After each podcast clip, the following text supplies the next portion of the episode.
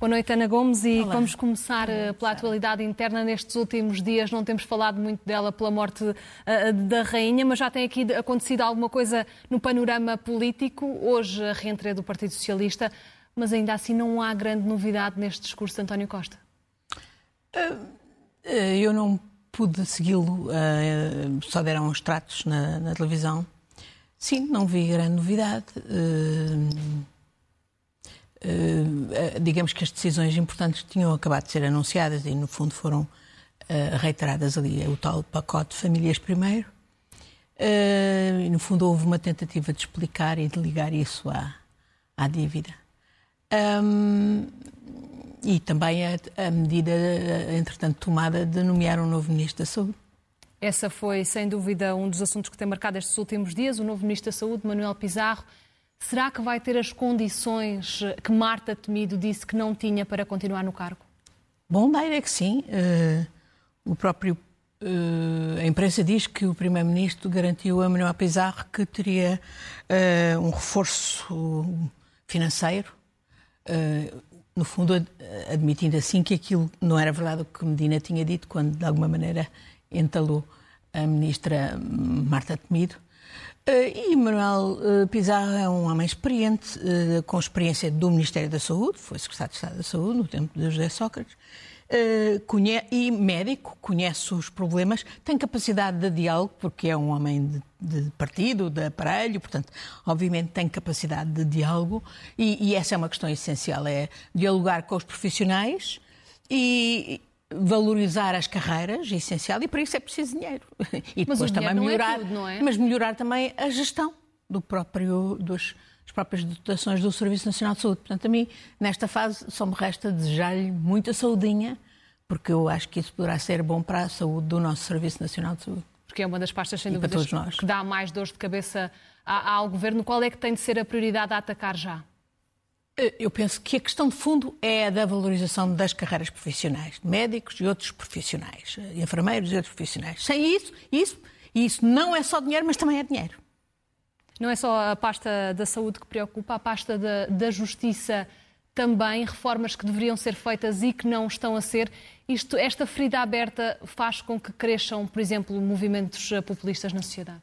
Uh, e não só, uh, e introduz uma grande desconfiança mesmo sem precisarmos do, do, dos movimentos populistas, de desconfiança nas instituições, porque quando somos confrontados, como fomos esta semana, com imensas notícias a propósito da abertura do ano judicial, um, de que, um, por exemplo, os principais criminosos financeiros, responsáveis por todas as trafolhices que nós sabemos e que pagamos caro na banca, etc., um, e, e José Sócrates, tudo indica que nada foi feito para garantir o seu julgamento. Pelo contrário, tudo indica que se está a trabalhar para a prescrição. E que perante isto, de facto, quem devia, não só ao nível do, do, do, do, Governo, mas ao nível do próprio Conselho Superior da Magistratura, não toma as decisões que se impõem, realmente é extremamente preocupante. E num país onde temos, por exemplo, uh, cada vez mais uh, questões de grande vulto a serem decididas contra o Estado, em tribunais arbitrais ad hoc. E é o presidente do Centro de Arbitragem Administrativa que ainda recentemente, numa entrevista ao Diário de Notícias, veio dizer que isso é um verdadeiro faroeste. E este centro é, é diferente porque está sob controle, PGR, Tribunal de Contas, etc. E, tem, tem, tem as suas decisões, os seus processos completamente públicos e escrutináveis. Não é o caso dos tribunais arbitrais ad hoc, em que tudo é, é secreto, justiça secreta, não se conhecem sentenças. Bom, também há muitas outras sentenças que deviam ser públicas dos tribunais estaduais e que não são publicadas também. Outra tremenda responsabilidade do Conselho Superior da Magistratura. Mas o Falta caso dos tribunais dos tribunais arbitrais é gritante, é chocante. E que isto continue com um governo que se diz socialista, e que tem a maioria absoluta, choca-me. E ainda por cima, olha, também tivemos esta semana eh, uma sondagem europeia, de uma rede europeia de conselhos de justiça, em que cerca de 426% dos nossos uh, uh, magistrados, cerca de 494, dizem estarem convencidos de que há subornos a juízes. E quando a gente sabe o que se passou com a Operação Lex, em que vários juízes, incluindo de um tribunal uh, superior com uma relação, estão envolvidos, e também é outro processo que está a buburar, está encalhado, uh, preocupa muito. Também acabamos de saber que das, as declarações de interesses que 1.800 e tal juízes deviam ter entregues agora no final de agosto, há 127 juízes que não o fizeram. E, e argumentam porque falta regulação, que falta uh, questões. Quer dizer, há aqui gravíssimas disfunções e é inaceitável. Até não obstante o sindicato uh, estar ativo e também pôr o dedo nessas feridas, ao nível do governo, ao nível da Assembleia da República, ao nível da, do Conselho Superior da Magistratura e do próprio Presidente da República, não se passa nada. Daquilo que vemos, não vai nada mudar. Não, o, que vai é, é, é, piorar a confiança que os cidadãos têm na justiça. Ainda olhando para as medidas do governo, ainda há pouco António Costa dizia que o seu grande adversário é a inflação. Apresentou, entretanto, aquelas medidas eh, com o nome de famílias primeiro, os 125 euros para cada, para cada cidadão. Acha que com estas medidas as famílias estão mesmo a ser postas em primeiro lugar? Uh, Bom, eh, o simples facto de, de, desse ser o nome comunicacional do pacote é, é positivo. Eh, agora é preciso, facto, fazer corresponder. E há muitas medidas que são, vêm, são bem-vindas, são positivas e vêm no sentido certo, embora o pacote seja muito mirrado em relação às disponibilidades financeiras que o Estado tem, até por causa exatamente do impacto da inflação e da, do, do efeito que teve na, na, nas receitas do Estado. Eh, a mim parece-me que eh, isto sozinho não. não há um outro aspecto mais que não, que não pode ser esquecido, é que, entretanto, o Banco Central Europeu decidiu subir as taxas de juros. E isto tem um impacto desastroso. A própria senhora Lagarde, não era por acaso, tinha uma lágrima nos olhos quando o anunciou, porque ela sabe perfeitamente que isto vai dar recessão uh, da pesada, isto é, falências de empresas, desemprego, uh, quebras de produção, aquilo que a gente já viu, não é? Com que nível Na... de preocupação é que os portugueses e, têm de olhar para tudo E sobretudo isto? sabendo ela, como ela o diz, que de facto isto não vai resolver, é suposto resolver o problema de um, de um, de, de, para arrefecer a procura, mas ela própria diz que no fundo a procura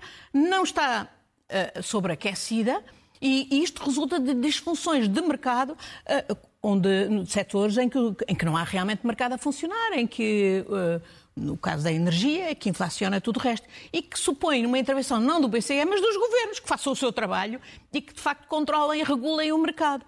Uh, o impacto que isto vai ter, por exemplo, para as famílias que, que são a maioria no nosso país, que têm empréstimos à habitação, que já estão a sofrer o impacto da inflação e os spreads a subir dos bancos, etc. Uh, o que é que isto vai. O pacote não tinha por exemplo, este é um dos setores onde falta, obviamente, medidas. E o mínimo dos mínimos é voltar a uma a possibilidade de as famílias deduzirem no IRS o que pagam nos empréstimos à banca, como acontecia até 2011. É inacreditável que isso ainda não tenha sido revisto e espero que seja uma das medidas que rapidamente o, o, Governo também venha a tomar, para além de outras medidas, digamos até mais criativas, de ajuda, digamos, às famílias que vão deixar de poder pagar os empréstimos por causa dos, desses, eh, todos estes aspectos conjugados. Dinheiro que se poderia Não, retirar aos lucros extraordinários das empresas e Obviamente, essa é outra questão. É que eu não compreendo que o governo português, uh, pela boca do Primeiro-Ministro e do Ministro das Finanças, e ainda esta semana tive eco, ele foi ao, à Comissão de Economia do Parlamento Europeu, vários colegas meus do Parlamento Europeu mandaram-me notas surpreendidíssimas porque o nosso Ministro das Finanças não tomava uma posição consentânea com a, que é a linha do Partido Socialista Europeu, que é defender exatamente que se vá aos lucros excessivos, uh, obrigá-los a uma contribuição extraordinária, solidária, exatamente para os governos poderem fazer face a estas medidas de apoio às famílias e, portanto, o nosso pacote não continuar a ser tão miserável como é e poder ser reforçado nestes vários aspectos. Felizmente que há aqui no próprio Partido Socialista vozes importantes, como Carlos César, Pedro Marques, que estão exatamente nesta linha. E não é, isto não é nada descredista, isto não é, é a própria Presidente da Comissão Europeia, van der Leyen, o recomenda. Vários governos já tomaram estas medidas, de esquerda e direita. Olha, até o governo de Boris Johnson na Grã-Bretanha. E, e, isto não é ao contrário do que dizem para aí uns artistas de direita, que isto é um, impedir o mercado de funcionar. Não. Isto é intervir num setor onde, obviamente, o mercado não está a funcionar, porque há, está a haver uma manipulação dos preços, um setor monopolístico, uma manipulação dos preços, inclusivamente como arma política por parte de Putin, que explica, portanto, eh, que, desencadeia esta inflação neste setor como noutros. Mas o, o, mais, o que mais controverso foi deste pacote é, obviamente, um, ehm, o anúncio feito em relação aos pensionistas. Uh, e eu confesso que eu já sou pensionista, portanto tenho, declaro aqui o meu interesse direto. É porque o que mais chocou as pessoas foi uh, o Primeiro-Ministro ter vindo fazer passar como uma, uma ajuda aos pensionistas uh, e, no meio dessa ajuda à surrafa, uma revisão da lei com, para um novo cálculo das pensões. Ora, isto não faz sentido nenhum para já, porque não é dádiva nenhuma aos pensionistas o que se está a fazer. É uma antecipação daquilo que eles deveriam receber no próximo ano. Por lei. Era aquilo que lhes era devido por lei. É apenas um adiantamento. Foi o próprio Primeiro-Ministro que, e, repetidamente, este governo tem, tem dito repetidamente que não há um problema de sustentabilidade da segurança social. Pelo contrário. O próprio Primeiro-Ministro, em junho, disse que a lei era para se cumprir. E agora, pelos vistos, a lei já não é para cumprir, vai ser alterada e ele não assume, não assumiu até agora isso. E há aqui várias versões agora a dizer que logo se vê em, em 24, mas a verdade é que os pensionistas sabem que o esquema tal como está implicaria uma diminuição dos seus rendimentos a partir de 2024, sensível. Portanto, não, não só nada vai ser dado de ajuda aos pensionistas, designadamente para compensar o, o, a cacetada que a inflação já lhes deu neste ano de 22, há uma antecipação, como, no fundo, em 23 recebem o que de, o menos, recebem metade do que deveriam de receber em 23 e a inflação estará para continuar, e depois, a partir de 24, bom, portanto, eu, eh, o mínimo, mínimo, mínimo é que o Primeiro-Ministro exatamente uh, esclareça -se e explique se é preciso uma revisão da lei, porquê? O que é que o justifica e como e porquê. Vamos aguardar essas explicações do Primeiro-Ministro. Sim, que é muito importante. Olhamos agora também para a questão de Angola, para as eleições. João Lourenço vai tomar posse esta semana. Como é que estes resultados das eleições estão a ser recebidos em Angola? Ainda hoje lia que se está a viver uma grande crise pós-eleitoral que está a preocupar muitas famílias. Exatamente. E eu acho que temos muitas razões para ficar preocupados, porque, obviamente, a governação até agora não foi fácil, de João Lourenço nestas condições políticas, ainda menos com uma parte da população a acreditar que as eleições foram roubadas, porque foi uma própria juíza do Tribunal Constitucional angolano que veio dizer não pode avaliar aquilo que não viu, e o que não viu foi as atas de síntese, não pôde, portanto, verificar. Aparentemente, o governo americano viu, porque já tomou posição a respaldar o resultado oficial, e, pelos vistos, as autoridades portuguesas irão no mesmo caminho. Eu devo dizer que, em relação Angola. Como em relação ao Brasil, tivemos esta visita uh, lamentável do nosso Presidente da República nestas condições uh, deprimentes. Uh, a diplomacia. Ouça, porque a diplomacia tem limites. Os limites são os valores e os princípios que defendemos, democráticos. E quando eles são brutalmente, grosseiramente pervertidos, como é o caso em Angola, porque não se certificar realmente e de garantir às pessoas que efetivamente os resultados correspondem aos autênticos, não, não, permitindo, portanto, o cotejamento das diversas atas. Uh, isso é, obviamente, uh, pôr em causa uh, a transparência democrática. Tivemos a visita de Marcelo Rebelo Sousa, ao Brasil, foi... esteve com Bolsonaro. Pois, já tínhamos tido aquele episódio terrível há uns meses, quando o Presidente voltou e foi, enfim, maltratado por, por Bolsonaro. Ele tentou desvalorizar. Era mais uma razão para não ir neste momento. Poderia celebrar cá. Oi? Uma boa celebração foi a que fez o Primeiro-Ministro. Estamos a ver a fotografia de Marcelo Rebelo de Sousa ao lado de Bolsonaro. Com uma bandeira abastardada. Uma bandeira do Brasil abastardada para fazer propaganda contra o aborto e, e, não, e as drogas. Que o nosso Presidente esteja ali, ainda por cima com uns péssima companhia, uns, uns escroques uh, apoiantes, financiadores de Bolsonaro que estiveram ali, uh, com Bolsonaro a, a dizer grosserias. Eu nem vou repetir. Quer dizer, é deprimente. E a sujeitar-se, obviamente, a ser instrumentalizar e instrumentalizar, a permitir a Bolsonaro instrumentalizar a presença de Portugal ali. Eu acho que o Presidente teria feito muito melhor se tivesse feito uma comemoração da, aqui em Portugal da, da independência do Brasil, naturalmente, que todos saudamos, como fez, por exemplo, o Primeiro-Ministro em, em, São Bento, abrindo São Bento aos cidadãos brasileiros que estão entre nós. Acho que isto foi realmente lamentável. Vamos olhar agora para a guerra na Ucrânia, que teve desenvolvimentos uh, nos últimos dias. Estes avanços uh, de Kiev podem significar aqui o caminho para uma vitória da Ucrânia ou é prematuro pensar assim? Uh, eu penso que é muito importante e significativo e é um grande. dá um, um grande elá ao moral dos resistentes ucranianos terem conseguido expulsar as tropas russas de, de, da zona de Kharkiv eh, do quartel-general Izium, a fuga de bandada, eh, que é até quase enfim, com aspectos absolutamente caricatos, a própria clima de guerra civil que está instalada dentro da própria Rússia, nos setores de segurança, que se vê pelas redes sociais, questionando-se já uh, até Putin, e isto é demonstrativo de facto os russos. Quer dizer, a, a, tal grande potência militar que era a Rússia, no fundo, tem pés de barro e, e sobretudo, tem combatentes eh, que não estão minimamente motivados e que fogem à primeira e que não estão minimamente equipados, já não têm linhas de defesa e, portanto, sucumbem a uma estratégia inteligente e extraordinariamente capaz eh, desenvolvida pelos ucranianos. É claro que a guerra ainda não acabou, ainda vai durar algum tempo, com certeza, mas eh, é um momento muito perigoso.